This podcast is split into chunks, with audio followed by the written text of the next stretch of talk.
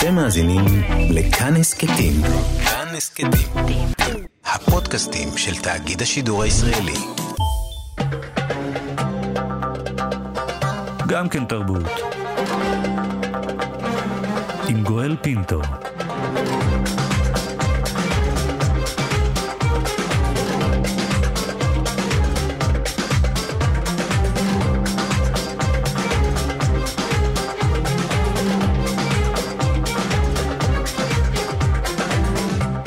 שלום, תודה שבחרתם להאזין לנו. הסכת אה, גם כן תרבות, המיטב מתוך התוכנית היומית שלנו, המשודרת בכל יום ברדיו כאן תרבות, 104.9, 105.3 FM. תהנו.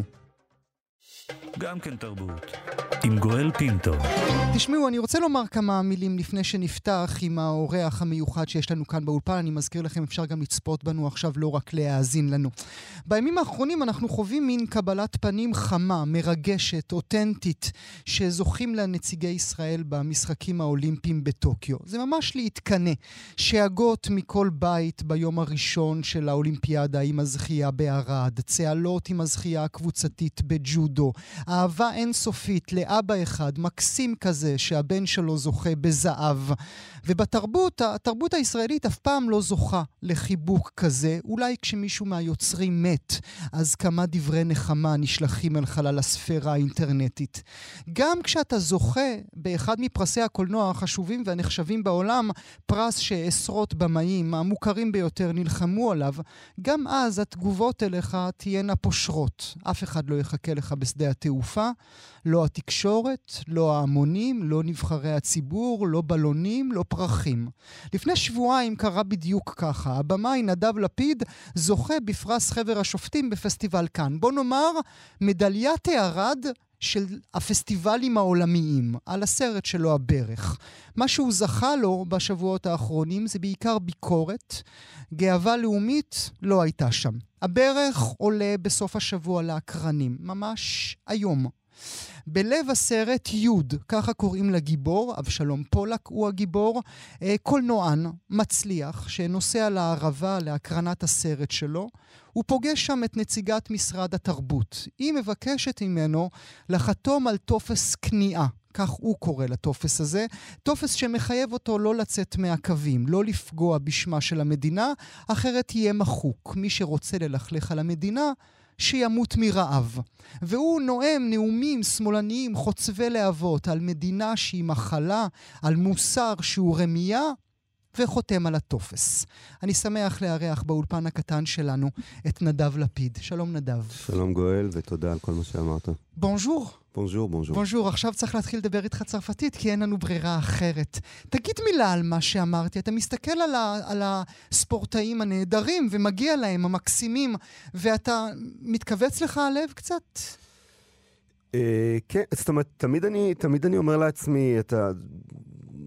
אומנות גורלה אחר, אומנות היא מורכבת, היא מעוררת כל מיני רגשות וזה בסדר, והסרטים שלי בוודאי מעוררים כל מיני רגשות. להגיד ש... שאין איזו תחושה משונה כשאתה רואה את, אה, אני יודע, חילי טרופר והנשיא הרצוג אה, שוברים את שיא העולם במאה מטר כדי לאחל, אה, לטלפן לז... לטלפן בשידור לזוכת, חי. בשידור חי, לזוכת מדליית ארד בטקוונדו וכולי וכולי, ובאמת, כמו שאמרת... אותה אחת שהרמטכ"ל הצטלם איתה באיזה סרטון ויראלי. אוקיי, אוקיי, וגם הרמטכ"ל מצטלם איתה, אז על הצילום עם הרמטכ"ל אני מוכן לוותר, אבל...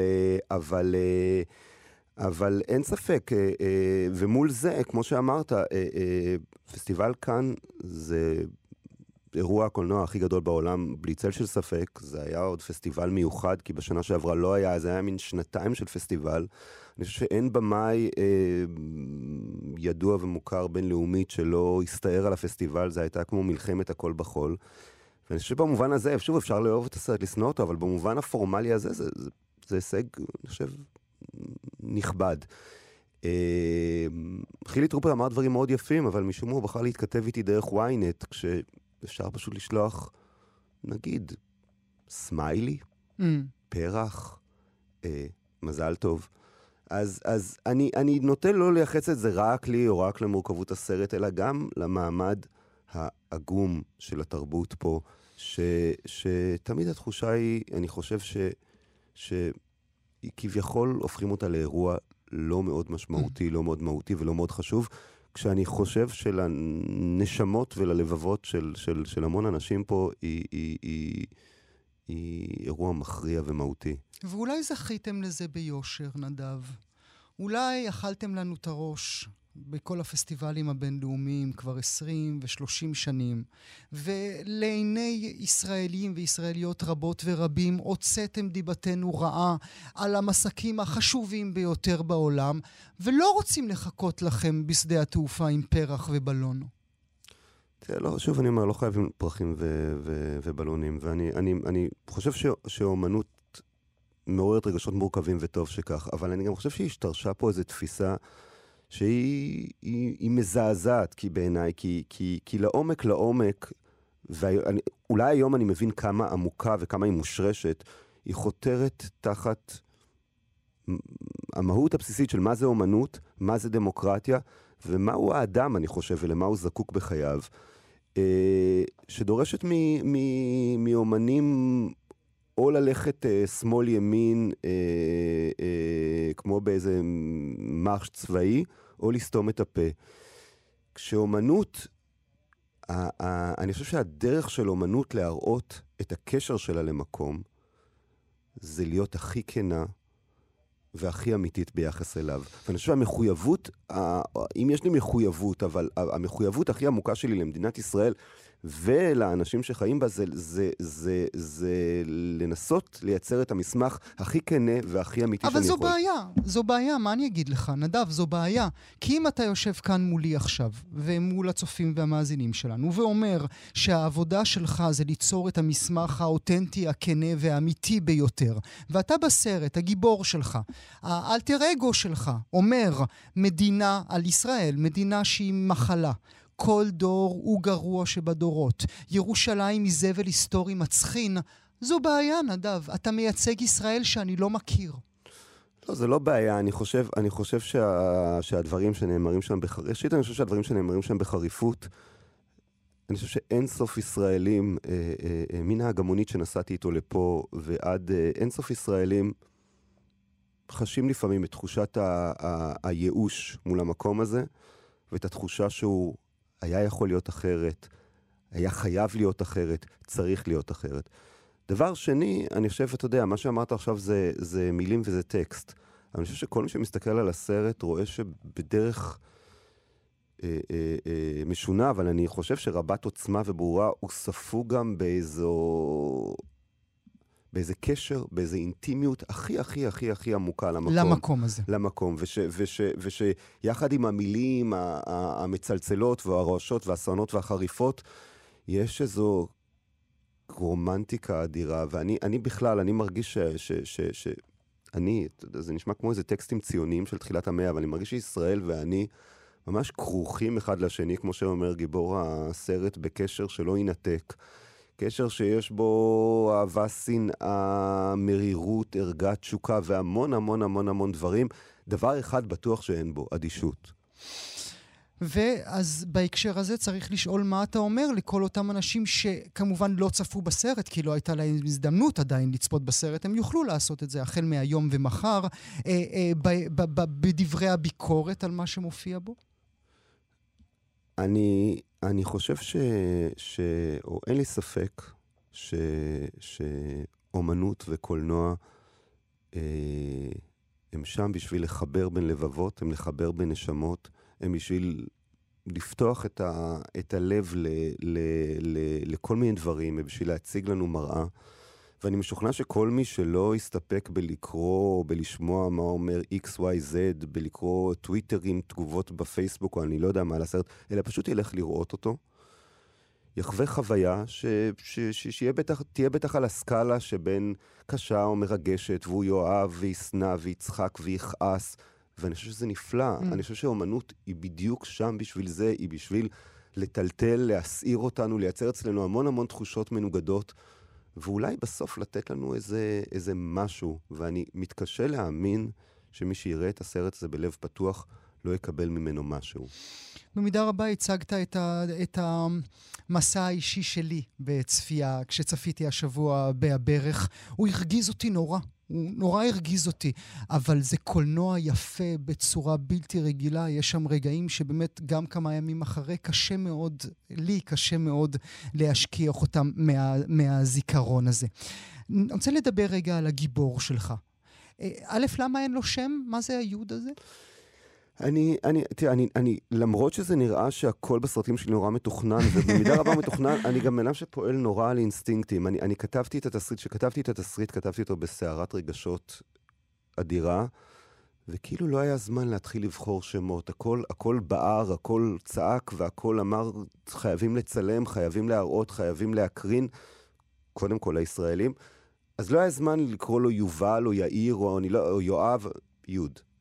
פשוט יוד, וככה הוא מוצג לאורך הסרט כולו.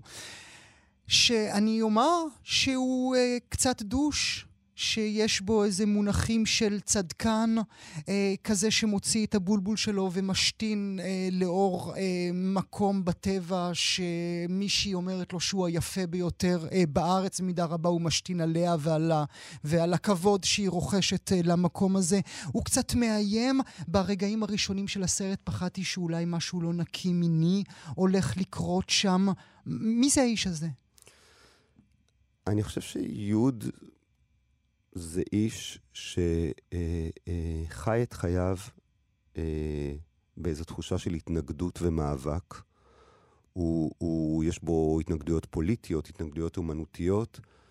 אה, הוא אומר המון המון המון דברים נכונים, אבל בסופו של דבר, מה שקורה לו זה שהוא נאטם רגשית. הוא, מרוב הצורך להיות צודק, הוא מאבד את הקשר שלו לאנושי, את היכולת שלו להיות אמפתי, את היכולת שלו לקבל אמפתיה מאחרים. הוא, הוא, מרוב שהוא מדמיין בכל מקום דרקונים, הוא הופך בעצמו לדרקון. יש משפט שאני מאוד אוהב, שאומר שיום אחד אתה מסתכל על התהום ורואה שם את עצמך. אני חושב שיוד בסוף מסתכל על התהום ורואה שם את עצמו, ואני חושב שהסרט בסופו של דבר נותן לו איזה מין הזדמנות נדירה לגאול את עצמו, לחזור אל האנושי שבו, לחזור אל חיק האנושות, אבל לחזור אל חיק האנושות למרבה הצער... כשהוא זה... מעלה קורבן מישהי אחרת. זה גם... ו- וזה מה שקרה לך, נדב? זה תהליך שאתה חווית עם עצמך? כי אני לא יכול לנתק את יוד מנדב. זה מה שקרה לך? הצדקנות הזו, הצעקה, האמירה של המילים היפות המפונפנות, מפונפנות, אבל איזושהי אטימת לב? תראה, אני חושב ש... ש... הדברים שקרו לי, המוות למשל של, של אמי האהובה, אה, במובן מסוים גם הולדת הבן שלי, הם, הם מנתקים אותך מאיזה סוג של שאננות ויהירות שבה אתה מסתובב בעולם, מאיזה תחושה ש, שטרדות האנושות לא נוגעות בך, שאתה במקום אחר, שאתה סופר אדם. אני חושב שבכל הסרטים שלי עד היום היו מין גיבורים, סופר גיבורים, סופרמנים שהסתובבו אה, אה, אה, על המסך. ואני מניח שיוד מבטא בפעם הראשונה את התחושה שלי של, של להיות לטוב ולרע, אולי קצת יותר לטוב. להיות ב- טוב ב- יותר. בין אנוש ולהיות טוב יותר. אני חושב שהמילים שה- המשמעותיות שנאמרות שם, אה, אתה טוב, זה, זה הבסיס של הקיום האנושי, זה המשפט הראשון שאיש אומר לאיש. והגבריות, הגבריות הרעילה הזאת, אם, אם אכן אתה מסכים עם ההגדרה הזאת שלי? אמ, אני חושב שזה הסרט הראשון שלי שבו הגבריות היא נחלת העבר. זאת אומרת, אה, בהווה, בהווה, אה, אה, יש ביוד כבר משהו מובס. במובן הזה אני חושב שזה הסרט הראשון שלי של אדם מבוגר, mm-hmm. שעושה סרט על אדם מבוגר, והנעורים, למרבה הצער, הופכים להיות כבר איזה סוג של, של, של זיכרון. אתה קורא לגבריות הזאת רעילה, אולי, אני גם חושב שהיא יפהפייה וסקסית. Uh, ואני חושב שזה בדיוק חלק מהאמביוולנטיות של הסרט, זה בדיוק מה שהופך אותו ללא סרט בעד ישראל נגד ישראל, בעד גבריות נגד גבריות. אני חושב שהסרט הזה הוא חוגג ומייפה את כל מה שהוא גם uh, תוקף ומבקר. מתי התחלת עם הכתיבה שלו? אה, זה היה uh, בלילה uh, שבו מירי רגב, שרת התרבות לשעבר, מדברת נגד מילים נרדפות? זה היה שם, באזור הזה? Uh, כל מיני מחשבות התחילו להתרוצץ לי בראש. אה, אה, אה, היה לי מקרה מאוד דומה למקרה של גיבור הסרט. אני באפריל 2018, אולי ניכנס לזה, אבל הוזמנתי בעצמי לערבה, ופקידה מקסימה, באמת מקסימה ממשרד התרבות, חיננית, חיונית, ממש כמו הדמות בסרט, ביקשה ממני לחתום על טופס שבו אני אגדיר על מה אני אדבר וכולי. זאת אומרת, אז כל מיני אירועים שבאמת קרובים מאוד לסרט קראו לי. ספציפית מתי התחלתי בכתיבה שלו, התחלתי בכתיבה שלו שלושה שבועות אחרי שאימא שלי מתה. אה, כבר אה, שלוש שנים עכשיו, נכון? כן, כן, שלוש שנים. אה, סוף יוני 2018, כתבתי את הסרט הזה תוך שבועיים. לצורך השוואה, את מילים נרדפות כתבתי בשנה וחצי. תוך שבועיים. יצאנו לצלם אותו כמה חודשים אחרי. זה היה כמו... מבחינתי זה היה כמו איזה התפוצצות רגשית אחת. אני חושב, ש... אני חושב שהסרט הזה הוא פשוט רגש חש... חש... חשוף על מסך. אה, אה, רגש שמתרוצץ ומסתער מצד לצד. אה, אה, לב פצוע, אבל מצד שני, אני חושב גם כמו שהתחלנו עם שיר של ונסה פרדי, גם הוא כולו ריקודים, mm, שירים mm. ו- נדבר ו- על וחגיגות. ריקודים, אולי אפילו נרקוד יחד בעוד רגע. לא, לא, לא באמת. איך אתה מרגיש כשאתה יושב שם באולם? אה, לא, אה, כשאתה יושב אחר כך במסיבת העיתונאים, ואתה שומע את ספייק לי, לא פחות מספייק לי, שקצת מוריד מה, מה, מה, מהאומנות, אומנות הקולנוע הכל כך חשובה ואהובה לך ועל הצופים, כאשר הוא אומר בעצם נתנו לו את הפרס כי אה, ראוי לעודד אומנים פוליטיים שיוצאים נגד המדינה שלהם. הפנים שלך נופלות באותו רגע. כן, אני לא נמצא שם, אגב, אני בדיוק בכל מיני רעיונות וזה, אבל חשוב לי גם לומר ששנייה אחרי שספייק לי גומר לדבר, ותכף אני אדבר על מה שאמר ספייק לי, מסתערים כל הבמאים בג'ורי ואומרים, לא, לא, לא, לא, לא, לא, אה, נתנו את הפרס לסרט כי הוא אה, תצוגה של קולנוע חד פעמי, כי הוא לא דומה לשום דבר אחר שראינו בפסטיבל הזה, כי הוא היצירה אה, הכי מהפכנית קולנועית שראינו, כי הוא חגיגה אחת של אודיו-ויזואל. אז אני רק, רק כדאי לדייק את הדברים. ספייק לי הוא במאי, לא, הוא לא צריך אותי, הוא במאי עתיר זכויות. אה, אני, אני התפעמתי מהרבה מאוד מהסרטים שלו, בייחוד הסרטים הראשונים. איך אני אגיד את זה בעדינות? אני חושב שמה שהוא אמר היה לא מהדברים הנבונים שהוא אמר, ודבר שני, לא בגלל ספייק לי הסרט קיבל את הפרס. אני חושב שספייק לי פחות התחבר לסרט. Mm. אני חושב שכשאתה פחות מתחבר ליצירה, אז אתה הולך למובן מאליו, והמובן מאליו זה לדבר על הפוליטיקה וכולי וכולי. אני לא חושב שכשספייק לי, אה, אה, שכשיערכו את נקודות הזכות והנגד שלו בדברי הימים, דווקא המשפט הזה אה, יחקק אה, בשיש. פחות. פחות. פחות. בוא נדבר אה, ברשותך על ערה לפיד. האימא שלך, עורכת מיתולוגית אה, בעולם הקולנוע, ערכה גם סרטים שלך. אנחנו מדברים עליה אה, לא כי אנחנו אוהבים אימהות, גם שלי הלכה לעולמה בשנה האחרונה. אה, תנחומיי. כי היא גיבורה בסרט שלך. עכשיו, היא גיבורה נורא מעניינת, כי היא לא בשמה, היא לא מופיעה שם בשמה, זאת לא האימא של הבמאי, זו האימא של הגיבור, של יוד.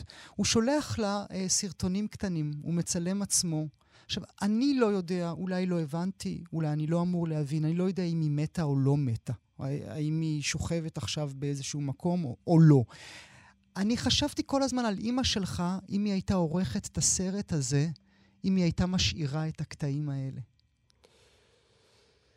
אה, אני לא יודע, אני לא יודע, אני, אני, אני לא יודע אם איך אימא שלי בחיים הייתה מקבלת את עצמה כגיבורה מתה בסרט. אה, למרבה הצער, אה, גם לעולם לא נדע.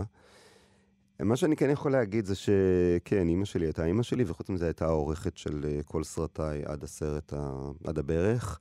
אה, והשותפה האמנותית הכי אמיצה ו- ו- וקרובה אליי, ועברנו ביחסינו האמנותיים עליות ומורדות, ופעמיים היא התפטרה, ופעם אחת פיטרתי אותה, אה, ויחד עם זה היו לנו רגעים של התעלות נפש גדולה.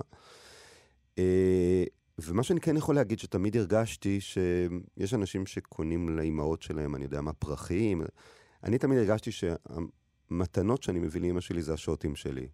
אמ, לפעמים מתנות יפות ומוצלחות, כשהשוטים היו טובים, לפעמים מתנות אה, נוראות ורעילות, כשהשוטים היו כושלים, והייתה צריכה איכשהו להציל אותם, אבל אלה היו סרטים שלי, לפעמים חשבתי זה בעצם שוטים מתנה שאני מביא לאימא שלי. אה, וזה בדיוק מה שקורה בסרט, זאת אומרת, אה, יוד שולח לאימא שלו, בין כל הזעם והאחרון שלו, הוא שולח לאימא שלו את השוטים. דברי אהבה. דברי אהבה. מלווים בשוטים uh, רכים, uh, ובמובן מסוים אני חושב שאולי, שאולי כל הברך זה איזה שוט אחד ארוך שאני שולח לאימא שלי, שלמרבה הצער כמובן כבר לא שם בשביל לקבל אותו. אני חושב, אה, אם היא הייתה מתראיינת כמו האבא של ארטיום, שאמר על הבן שלו שהוא יכול היה לעשות את הזהב טוב יותר, אם זה גם ממנה היינו שומעים משפט כזה, וואו, נכון? וואו, זה הכי משפט של אמא שלי, זה הכי משפט של אמא שלי. לא, לא, היא הייתה בלתי ניתנת, לא היה אפשר להרשים אותה. לא פרס אה, חבר אה, שופטים בכאן, ולא... לא דוב הזהב לא, בברלין? לא, לא דוב הזהב בברלין, וגם לא עשרה פרסי נובל לא היו מצליחים... אה, והיא לא, הייתה אומרת את זה מול המצלמה, נכון? לחלוטין. בלי, בלי חשש בכלל. לחלוטין, לחלוטין, נכון. ובאמונה ובכנות מלאים, כן. בוא נדבר ריקודים. אה, יש לך קטע עם ריקודים, וזה נהדר ממש. שמענו מאזינות ומאזינים לפני שהתחלנו את השיחה עם נדב, את ונסה פרדי, שרה את uh, Be My Baby. Uh, זה מופיע בסרט, והגיבור אבשלום uh, פולק רוקד נורא נורא יפה במדבר המקסים הזה, וזה לא השיר היחיד. היהודים מופיעים שם uh, בסרט. Uh, יש את הרגע הזה שהוא רוקד, uh, עם איזה שיר זה? עם Lovely Day. Lovely Day, נכון. נכון. זה רגעי ריקוד. עכשיו, איך קשור... ושב"כ סמך. כן. איך קשור הרגעי, הרגעי, הרגעי ריקוד האלה לתוך הסרט הנוגה הזה? Uh, תראה, א', אני חושב שאתה אומר סרט נוגה, יש בו בטח הרבה, הרבה, הרבה תוגה, אבל כמו שאמרתי קודם, אני גם חושב שהוא חגיגה גדולה. זאת אומרת, אני חושב שכל הקצף הזעם והתוגה עוברים דרך... Uh, דרך איזה, איזה מסיבה גדולה של קולנוע ומסיבה גדולה של ריקודים. לא מעט אנשים, אני זוכר שאמרו לי פסטיבל כאן, שעבורם הסרט הזה הוא כמעט בוליווד. הוא כמעט בוליווד במובן הזה שאומרים משהו ואז רוקדים אותו. אה, אומרים דעה ואז רוקדים את הדעה. יש, מביעים רגש ואז פוצחים בריקוד סוער. אה, אלוהים יודע מאיפה באו לי הריקודים לסרטים. אני, זה משהו שאני, בגיל שבע נורא אהבתי את סיפור הפרברים ודמיינתי שאני אהיה רקדן, שם זה בערך נגמר. תמיד במסיבות אנשים נורא מתאכזבים כשהם רואים אותי רוקד, כי אני צריך לשתות איזה 17 וודקות למיניהם בכל מיני וריאציות כדי להיות מסוגל לעשות את זה.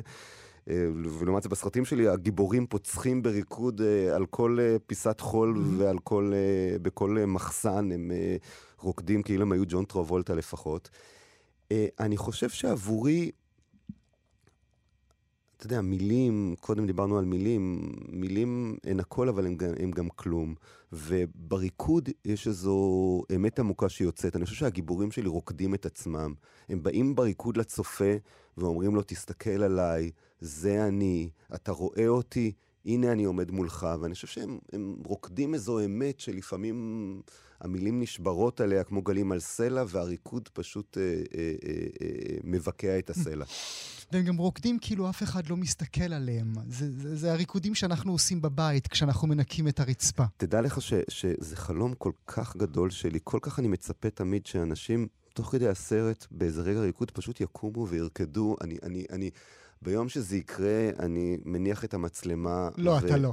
אתה לא, אל, תמצ... אל תמשיך אפילו את המשפט הזה. טוב, אני לא. אמ, עוד אה, שבועיים אתם עוזבים את הארץ? אה, אפילו פחות. עוד אה, שישה ימים. שישה ימים. כן. כן, אה, אנחנו עוברים לפריז. אה, אנחנו עוברים לפריז. נורא ברור איך אפשר לקשור את זה לסרט ולסרטים שלי וכולי וכולי. אני, בכל זאת, אני, אני, אני חייב לציין. ראשית, אני אגיד מה אני לא. אני לא אה, אה, רואה בעזיבה הזאת איזו פעולה פוליטית. אני בוודאי לא גולה, אני בוודאי לא... כל, כל המילים האלה לא מתאימות ביחס אליי, אף אחד לא רודף אותי, אף אחד לא מכריח אותי לעזוב. אה, אה, ממש לא רע לי בתל אביב.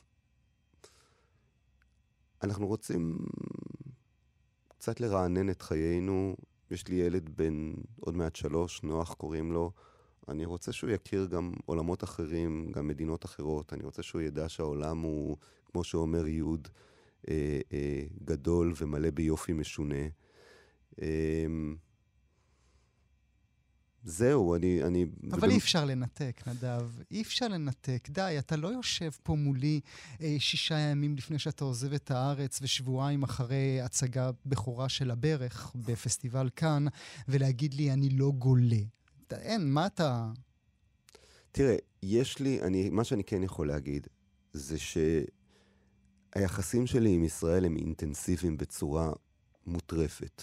אני חושב שאפשר לראות את זה בכל הסרטים שלי. הם יחסים אובססיביים שלי ביחס למדינה, ולפעמים אני מרגיש גם שלה ביחס אליי. ואני כן מותש מהאמביוולנטיות הזאת, ואני כן מותש מה, מהמחול, מאבק, אה, אהבה, שנאה, דחיית תשוקה הזאת, ואני כן צריך איזה זמן במקום שבו השמיים הם רק שמיים mm. והנהר הוא רק נהר.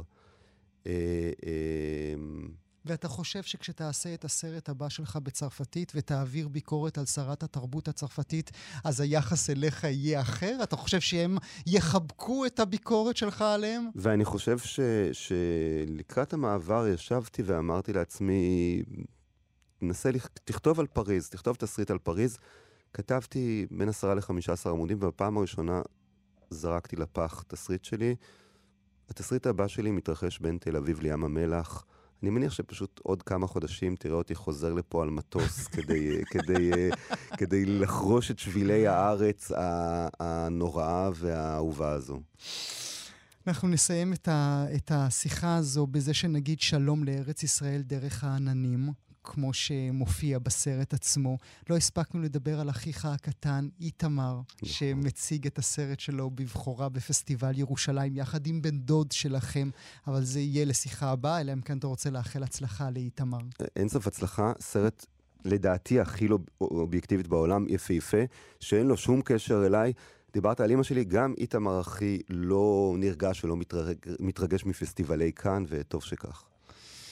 לכו לראות את הסרט הזה, הברך, גם אם הוא ירגיז אתכם. מה אכפת לכם להתרגז שעה וחצי, שעה, שעה וארבעים? אה, זה קולנוע כמו שלא ראיתם הרבה הרבה זמן. נדב לפיד, לעונג רב, תודה שהיית איתי. תודה גדולה, תודה. גם כן תרבות.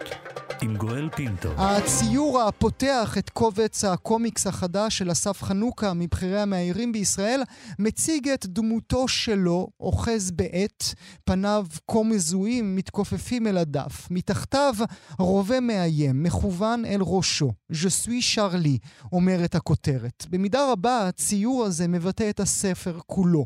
בדידותו של האומן שיושב שפוף בחדרו ומתווך לנו, אלה שמדפדפים בין דפיו, כתב את המציאות הישראלית כפי שהיא. הרבה דם, חיי משפחה לא פשוטים, נטולת זוהר. אם אתם לא אוהבים את מה שאתם רואים, זו הבעיה שלכם, לא שלו. כאמור, Je suis Charlie. לקובץ שרואה אור עכשיו בעברית בהוצאת פרדס קוראים הריאליסט, האסטרונאוט המזרחי הראשון.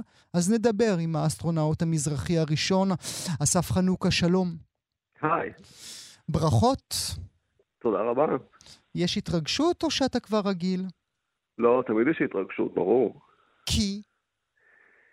זה מרגש לראות את כל הטורים האלה שהתפרסמו במשך כמה שנים מאוגדים.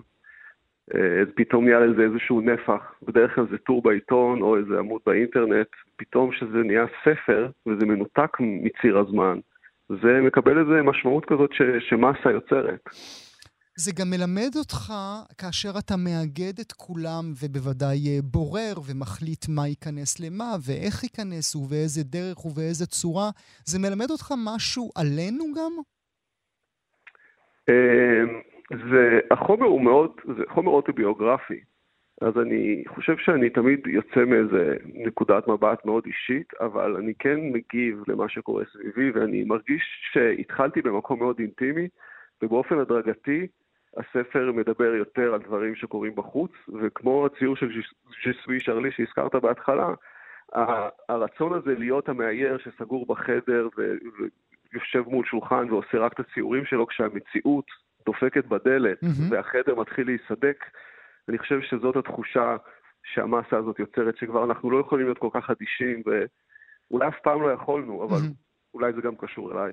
במידה רבה, אסף, אתה יודע, אתה, הספר הזה יכול אה, יום אחד להיכנס אל תוך מדף ספרי ההיסטוריה. אתה, מדע, אתה מתעד את, את המגפה, את קורונה, אולי בצורה שאף אחד לא תיעד לפניך. אה, זה נכון שאני מאוד התרחקתי מגרפים ומכל מיני הערכות, ולדעתי הגישה שלי להבין דברים זה לא, לא לנסות לנתח אותם או להגיע לאיזה אמת אבסולוטית, אלא לצאת מהחוויה האישית, ממה שמגיע אליי, ולנסות להבין את זה, לנסות להסתכל על זה מבחוץ. אה, אני חושב שזה גם, זה סוג של תיעוד שיש לו ערך. אה, זה, זה מה שאני מנסה לעשות. אתה יודע, הזכרת את העובדה שוב ושוב על כך שמדובר בחומר אוטוביוגרפי. חשבתי על הסטודנטים שלך, ראש מחלקה, כן? לא, לא פחות מזה. איך זה להסתובב לידם כשהם יודעים שאתמול בערב רבת עם אשתך? אז זה נכון, אני ראש המחלקה לתקשורת חזותית בשנקר. אה, אני עכשיו מסיים את השנה הראשונה אה, בתפקיד. אני חושב שאני לא חושף חומרים אישיים אם אני לא מרגיש שזה הפך להיות יצירה שגם עומדת בפני עצמה ומעבר למימד הרכילותי. מה שאני מרגיש שמאוד משותף בין הסטודנטים לביני זה שהרגע הזה של לעמוד מול דף לבן ולהרגיש את האימה הזאת של התחלה של תהליך יצירה ומאופן מתחילים, איך יוצרים משמעות אה, דרך קווים וצורות וצבעים. אז אני חושב שזה הדבר המרכזי. אחר כך זה נכון שאני משתמש בחומרים אישיים בשביל לספר סיפור, אבל בסוף, מבחינתי, הסיפור זה מה שחשוב. אבל זו התפיסה שלך, לא של הסטודנטית או הסטודנט אה, שמכורים ליצירות שלך ואומרים, אה, אני יודעת מה קורה אצלו בסלון. אז זה שאני רב לפעמים עם אשתי, או שהילד שלי כאילו בגיל ההתבגרות והוא פחות uh, מתחשב במה שאני אומר, או שיש לי כל מיני ספקות, או שיש לי שאלות uh, לגבי המוצא ומה המשמעות של זה, אני חושב שאנחנו מאוד דומים, ודווקא לחשוף חולשות בצורה כזאת, בעיניי זה, זה יותר כוח, כי אין פה מה להסתיר, mm. זה לא mm. שיש אנשים שלא עוברים את mm. זה. מבחינתי זה דברים אוניברסליים, ואני לא, לא מתבייש בהם. אולי זה גם סוג של שיעור שאתה נותן לתלמידות ולתלמידים שלכם, היו הכי כנים עם עצמכם, ולא משנה מה ומי. אני אוהב את ההסבר הזה מאוד. תיקח אותו. אוקיי. שלך. שלך. תודה. דיברנו על הסטודנטים והסטודנטיות. בוא נשאל על המשפחה, על האישה ועל הילדים. הם אוהבים לראות את עצמם? כי אני הייתי מובך נורא אם אבא שלי היה מצייר את מה שאתה מצייר. הייתי אפילו כועס. אה, אני חושב שזה היה מצחיק כשהספרים הגיעו, אז באמת שני הילדים ישבו על הספה ועברו עמוד עמוד, ואמרו, אה, זה היה הקטע הזה, ופה רציתי כלב, ופה אמרת לי זה, ופה הלכנו לטיול. אז זה באמת כמו אלבום משפחתי, אבל אני חושב שקודם כל הם מורגלים בזה, כי זה באמת שנים כבר. אה, מאז שהם זוכרים את עצמם, לדעתי, הטור הזה מתפרסם, הם רגילים לראות אותי עובד על זה, אני גם משתף אותם הרבה פעמים, ואני מאוד נזהר, כי פה ושם שחציתי איזשהו קו ומישהו נפגע, זה היה לקח מאוד גדול, כי בסוף החיים יותר חשובים מהיצירה. בטח בבית.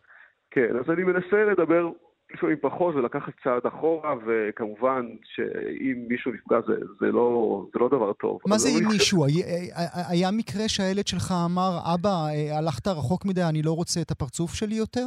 כן, ברור. אני חושב שהיה איזה סיפור על אה, איזה ריב, שכעסתי עליו על משהו, ועצם זה שציירתי את עצמי כועס עליו, זה משהו שמאוד הפריע לו, ואני מכבד את זה. אז uh, ניסיתי... הוא לא רצה שיראו את אבא שלו כועס, זה יפה. אני, כן, אתה יודע, אני, אני יכול להבין את זה.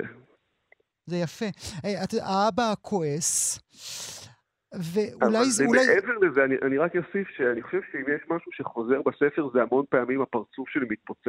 Mm, ויוצאים ממנו כן, דברים. כן, המון איברים פנימיים בכלל יש ביצירה הזאת, כן. ומבחינתי זה דימוי נורא ברור לפנים וחוץ, ש, שמה שיש בתוך הגוף זה דימוי לרגשות ולמחשבות, אבל מבחינתם הם רואים אותי מתפרק כל הזמן. Mm. ואמרו לי, אבא, למה אתה הורג את עצמך כל הזמן בקומיקס הזה? אז זה גם משהו שאני מרגיש שאני צריך לתווך להם. איך מסבירים דבר כזה? אבא, למה אתה הורג את עצמך כל הזמן? אמ, אני חושב שזו שיחה ארוכה שהיא מתמשכת, של מה בדיוק אני עושה, ולמה אני עושה את זה, ולמה זה טוב. וחוץ מזה, היום-יום הוא מאוד חיובי ומאוד יציב. אז אני חושב שהם אה, יכולים להכיל את זה. זה לא, זה לא שאני קורא לי משהו פיזי באמת, והם הם רגילים לזה כבר, הם עושים את ההבדל, אבל mm. עדיין זה בשבילם משהו שקשה להם לפרש. Mm. בכלל, אתה לא עושה חסד עם עצמך, אתה לא... אתה לא מצייר את עצמך יפה יותר ממה שאתה, אתה לא מצייר את עצמך נחמד יותר ממה שאתה, אולי אפילו להפך. זה מין מנגנון של הרס עצמי, או זה מין מנגנון שאומר, אני אקל על הקוראים שלי, אני אציג עצמי מכוער כמו המציאות שהיא מכוערת? אני חושב שאני מחפש דרמה ועניין, ויש משהו משעמם בהצלחה. יש משהו פטור מדי. אם אני מאושר, אז אני אעדיף לא יודע, לשתות יין במרפסת ולא לשבת ולצייר. הציור הוא פתרון של קושי, ואני חושב שבגלל זה אני לא מחפש את היפה. כי זה לא, זה לא מספיק מעניין. זה סוג אחר של עבודה אולי, שיותר קשורה נגיד באופנה או פרסום, אבל בעבודה הזאת שהיא אישית, המנוע שלה זה המקומות הקשים, הבעיות, הדברים הלא פתורים. אמ, יש גם ז'אנר שלם של קומיקס אוטוביוגרפי אמריקאי של ה... של הלוזר, שבעצם הקומיקס זה כמו הכלי האחרון שלו. הוא לא עושה סרטים, כי הוא לא יכול עכשיו להרים הפקה ואין לו תקציב, אבל יש לו דף ויש לו טוש, וזה המקום שלו להתבטא. ואני אוהב את זה כי יש בזה משהו מאוד מחתרתי, ושלא צריך להיכנע לאיזה מערכת יותר גדולה על כל מיני שיקולים כלכליים, זה לגמרי נטו אה, מחשבות. אתה לוזר, אסף? אני לא חושב שאני לוזר, אני חושב שאני מסתובב סביב הדימוי הזה בתוך ההקשר של הז'אנר. אמ, אבל אה, אני מקווה שזה יותר מורכב מזה. אני גם לא גיבור על, אבל אני משהו כזה באמצע, אתה, תלוי ביום. אתה כנראה האנטי גיבור הכי, הכי על שאני מכיר, אבל זה כן מוביל אותי לשאלה הבאה שלי, והיא שאלה של דימויים. ברור לגמרי מהטורים שלך, מהספרים שלך, היה לי כבר העונג לדבר איתך כאן בתוכנית על ספרים אחרים. נכון. למה, למה אותה כלל ישראליות שאתה כל כך רוצה להיות חלק ממנה, חומקת לך כל, כל הזמן? אמ, אני חושב שהשם הזה, האסטרונאוט המזרחי הראשון, מה, מה זה להיות אסטרונאוט מזרחי? זה אם אתה מגיע לחלל ופוגש חייזרים, הם לא בודקים איזה מוצא אתה. אבל העניין הזה של מצד אחד להבין את המקום שלי מיליון קטגוריות שיש בחברה הישראלית, ולאיזה מחנה אני שייך ומה זה אומר עליי ומאיפה באתי. ומצד שני, הריחוף הזה של האסטרונאוטים, של לנסות להסתכל על הדברים מבחוץ, מלמעלה, אני חושב שזה תמיד ישאיר אותי קצת בחוץ. Mm. כי זה הנקודת מבט שבה אני יכול גם לחשוב בצורה ביקורתית ולנסות להבין למה דברים קרו, למה פתאום... אבל גם אובייקטיבית אתה בחוץ. מאיזה בחינה? לפחות בתפיסה העצמית שלך, כשאתה מצייר אה, את עצמך אה, אה, ככה פרוס כמו חתיכת בשר, וסלחו לי הצמחונים מביניכם, וכותב אני 70 אחוז כזה, אני 20 אחוז כזה, אני 40 אחוז כזה, זה לגמרי איזשהו חשבון נפש שאומר אני לעולם לא אהיה אותו ישראלי שאתם רוצים שאהיה. אני מרגיש שיש איזו דרישה כזאת חיצונית אה, להיכנס למשבצות של הגדרות. ו, ואז אתה גם יודע למי להצביע, ולמי אתה בעד, ומי אתה נגד, ומה אתה אמור לחשוב, ויש לי התנגדות לזה, כי אני מאמין שאנחנו יותר מורכבים מזה. אז אני לא רואה את עצמי נכנס לאף אחת מהמשבצות, אבל אני כן מרגיש שאני לוקח מכל המשבצות, ואני מורכב אולי מכמה דברים. Mm. אבל אני חושב שכולם, פשוט יש איזה, זה קצת כמו קבוצות כדורגל, אתה אמור לעודד קבוצה אחת, ושם אף פעם לא הרגשתי mm. נוח. לא רציתי להיות חייל של רעיון או אידיאולוגיה, אלא לנסות להסתכל על החיים כמו שהם באמת. אני לא בטוח, אני לא בטוח שזה לא רצית אה, ולא לא יכולת.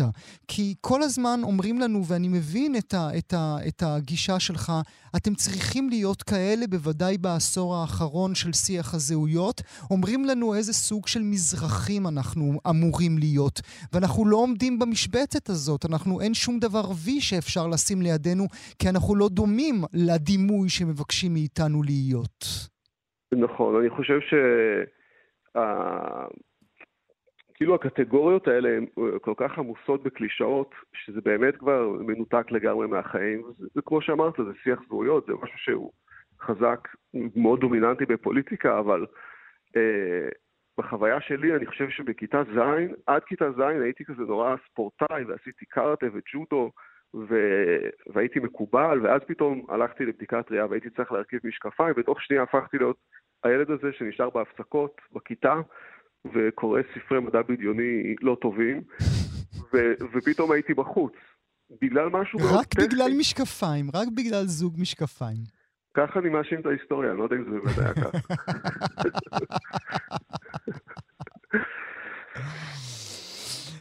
עכשיו אה, אני רוצה לשאול אותך שאלה נוספת הנוגעת אה, באמת לכותרת. הבחירה בכותרת הזו, מעבר להסבר של האסטרונאוט והבחוץ וזה, את זה הבנתי.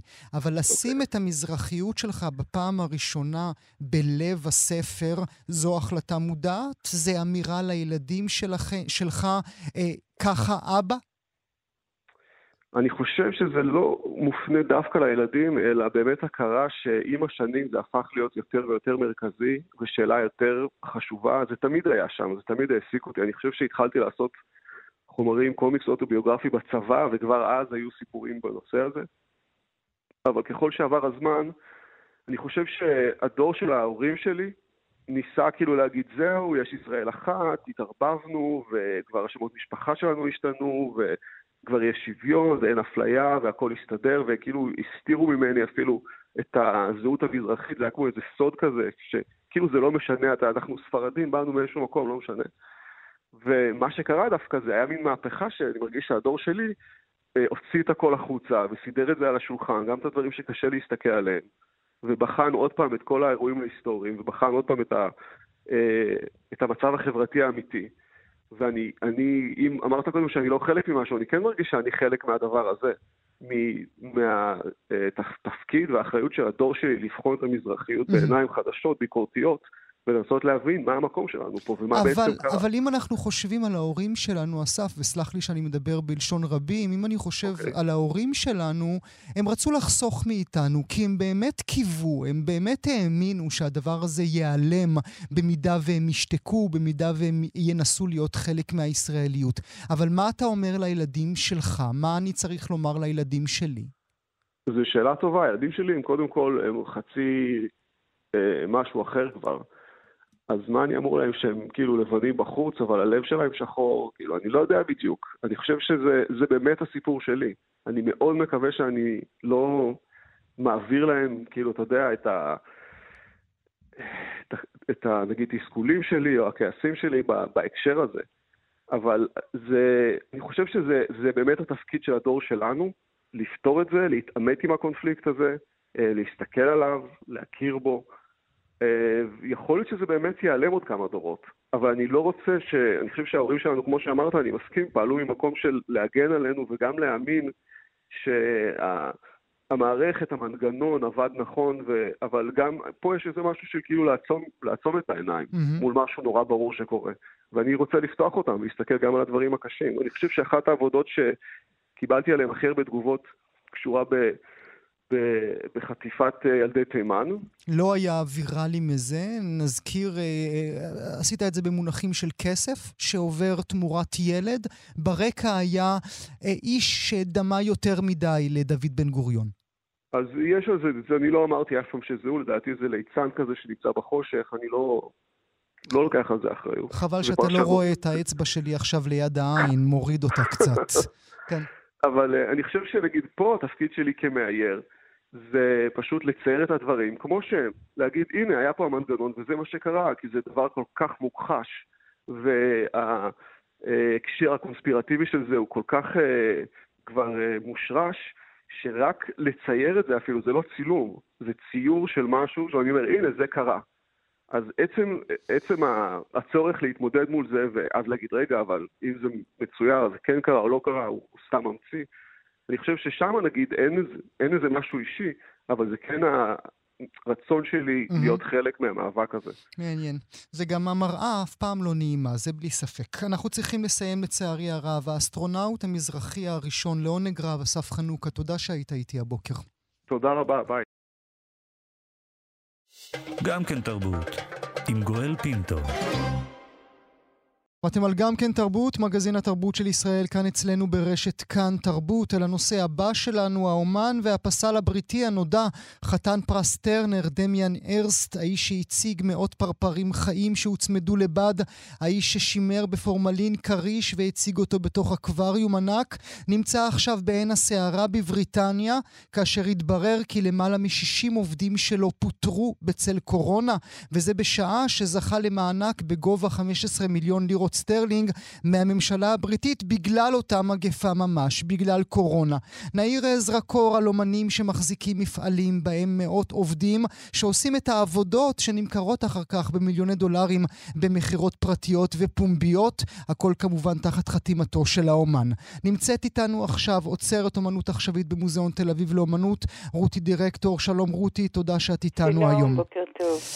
הם לא אנשים נחמדים מי יודע מה, נכון? לא בהכרח, אבל גם זה לא, זה לא מאוד חריג, זה לא תופעה חריגה. זאת אומרת, אנשים, אומנים גדולים, שיש ביקוש לעבודות שלהם, באופן טבעי לא יכולים לעשות הכל לבד. אז הם uh, לאט לאט מקימים מין מפעלים קטנים כאלה. דמיין הרסט פשוט uh, לקח את זה uh, לממדים uh, באמת uh, יוצאי דופן, Mm-hmm. אבל בבסיס, נגיד, מה שמעניין שהוא פשוט שובר, נגיד, תפיסות רומנטיות לגבי האומן כאיזה אינדיבידואל חריג ומיוסר, ש... יושב בעליית הגג ורעב כן, ללחם. ו- ואין לו שום הבנה בענייני, בעניינים כלכליים או Mhm. בכספים. אז במובן הזה אני מחבבת את הגישה הזאת, כי הוא מציע דמות אחר של אומן. הדמות שלו זה האומן כאיש עסקים. Mm. וגם הרבה פעמים נדמה שהוא ממש משתמש בעסקים כמין חומר גלם, בכלכלה, כמין חומר גלם שהוא משחק איתו בתוך האומנות שלו. את אומרת שזה לא נדיר. מי עוד אנחנו מכירים מלבדו? ג'ף קונץ, חבר ג'ף שלו. קונץ, מי, כמובן. מי עוד עומד ב, אה, ב, ב, נגיד- בטופ 10 האלה שיש נגיד- להם מפעלים? טקאשי מוואקאמי, Mm. אומן Mm. יפני. אה, גם, ואפשר גם, אה, גם אולי היפנית, גם... אה, אה, יאיו אוסאמה, קוסאמה. קוסאמה, אבל נכון? נגיד במקרה של קוסאמה, זה כל כך ברור שכשהיא התחילה לעשות את הנקודות נקודות. האלה, היא עשתה הכל לבד, באופן כפייתי לגמרי, מתוך אה, מועקה נפשית שלה. אחר כך, כשהיא צברה פופולריות, רק בשנות התשעים, אה, פשוט נוצר ביקוש, וכדי לענות על הביקוש היא התחילה להשיג אה, אסיסטנטים. Mm. אפילו ישנה דוגמה אולי מעניינת של אומנית פחות מוכרת, כמו אנג'לה דה לה קרוז, שהיא אומנית בריטית שעברה שבץ, והיא פשוט לא יכולה ליצור. יותר. מהמם. אז יש אסיסטנטים שמבצעים במקומה את זה. אז, זה אז, לא... זאת, אז זאת אולי השאלה הבאה שלי אלייך, ברשותך. זה משנה שאני קונה דלת קוסאמה עם נקודות שלא קוסאמה עשתה? זה משנה שאני קונה גולגולת משובצת יהלומים שלא דמיאן ארסט יצר? לא, אני מפרגנת לך לקנות את גלגול, גולגלת היהלומים הזאת, אבל לא, זה לא משנה.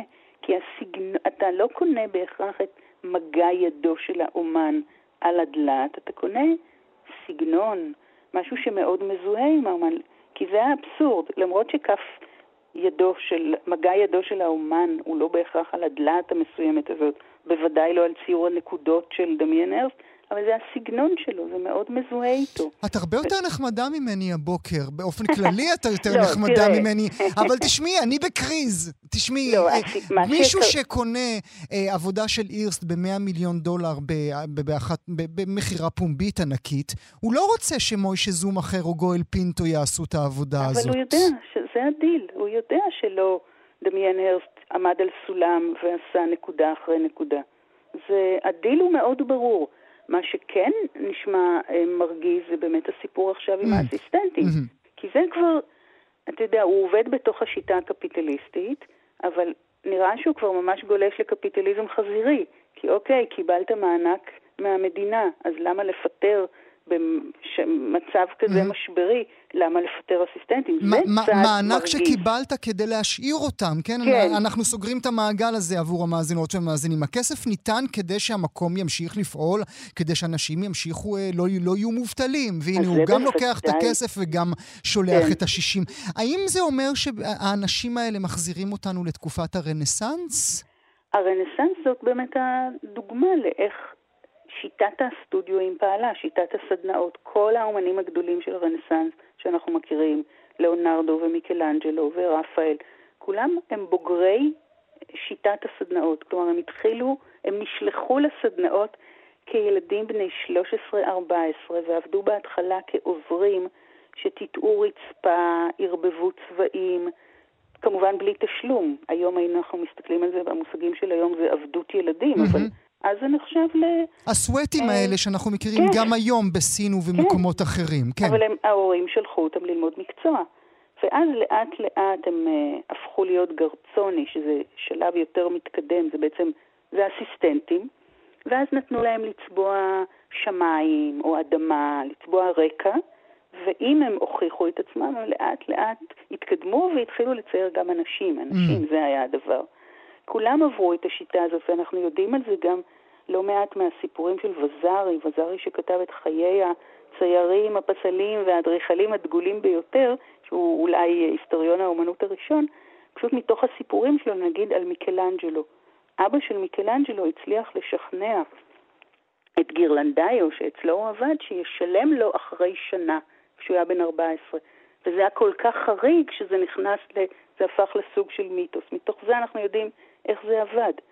אבל כשתולדות האומנות התמקצעה כתחום, נגיד בסוף המאה ה-19, חלק גדול ממה שעשו חוקרי אומנות זה להתחיל לפרק mm. את העבודות הגדולות, נגיד, של מיקלאנג'לו, של רפאל, ולהגיד, היי, פה יש ידיים של אסיסטנטים, פה יש כמה ידיים. מי עשה מה? מי עשה מה.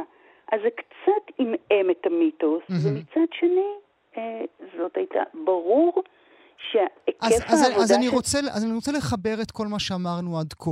אם הדיל הוא היום אני קונה הירסט למרות שאני יודע שזה לא הירסט, אז למה אנחנו בודקים את כל העבודות של גדולי האומנות? למה אכפת לי אם דה וינצ'י עשה את זה, או איזה אנטוניוני קטנצ'יק עשה את זה? אני חושבת שאתה נוגע בנקודה שנכונה לגבי היום. היום, אם אני קוראת נכון את ה... התחום הזה של תולדות האומנות המחקרי, אני חושבת שהיום נוטים יותר באמת לשחרר, ואומרים, אוקיי, אז יכול להיות שטווח הסגנונות של רפאל גדול יותר ממה שחשבנו. Mm. ואולי זה פחות חשוב באמת. זה גם, או גם תנודות במחקר האומנות. יש רגעים במחקר ההיסטורי שמאוד חשוב לזהות ידיים ולזהות את הפרטיקולריות של כל יד. יש רגעים במחקר, שאולי זה היום, שזה פחות משמעותי. ובכל... שהאני כבר לא עומד במרכז, אלא מוטיב האני, אני לא יודע להגדיר, להגדיר את זה, כי מצד אחד זה לא האני, כי זה לא אירסט מצייר את זה או יוצר את זה, מצד שני אני קונה את השם שלו. נכון, זה באמת, זה בדיוק הפרדוקס, ש, שבאמת כשהתחיל כבר ברנסאנס, הרנסאנס הוא זה שהוליד את המיתוס של האומן, האינדיבידואל, הגאון, היוצר, איש האשכולות. אבל כדי לפרנס את המיתוס הזה, האנשים האלה היו צריכים לעשות הרבה עבודות, והם לא יכולים לעשות את הכל לבד. זה בלתי אפשרי. אז הם נעזרו בידיים נוספות, שניסו ככל יכולתם לחקות mm-hmm. את הסגנון שלהם. Mm-hmm. האסיסטנטים מנסים, האסיסטנטים של רפאל מנסים להיות כמו רפאל.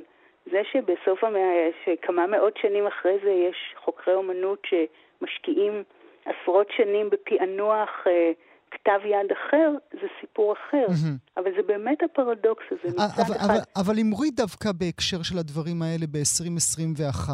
מצד אחד אנחנו נמצאים בעידן שמהלל את האינדיבידואליזם, מצד שני הם הכוכבים הגדולים ביותר, אלה שלא עושים דבר מלבד לתת, אה, ת, תשימו לי פה זרקון. אלה שמנהלים את, אה, את העולם שלהם כמו אנשי עסקים, כן? היום זה נראה לי... קודם כל, היום בוודאי זה פחות אה, מוצלח, והיום היית מצפה שאנשים כאלה יגדלו יותר חמלה, אמפתיה, שיהיו יותר קשובים למה שקורה מסביב. כן, שנת המגפה הזאת, אני לא חושבת שהיא עובדת לטובת האנשים האלה, והמהלך הזה של דמיין ארסט ממש נראה כמו, כמו קפיטליזם חזירי. Mm. הוא מתנהג כמו איש מתאגיד קפיטליסטי ש... אומר, הנה, אני מנצל הזדמנות לקבל כסף ולא אכפת לי מהעובדים שלי. ומיותר אה, לומר או לנחש, רק לנחש כמובן, שמי שיש לו 100 מיליון אה, דולרים לקנות משהו של קונץ או אה, אירסט, כותרות כאלה או שיח כזה, זה נכנס להם באוזן אחת ויוצא מהשנייה. כנראה, למרבה הצער. אבל זה לא אומר שלא צריך להגיד את זה. בוודאי, נכון? זה, זה חד משמעית, זה חד כן. משמעית. וחתן פרס טרנר, כן, שזה גם אה, מעמיד כן. אותו אה, באיזשהו פדסטול גבוה מאוד. נכון. נאמר לך אה, תודה על השיחה הזו, רותי דירקטור, כרגיל החכמת אותנו. תודה שהיית אה, איתנו הבוקר.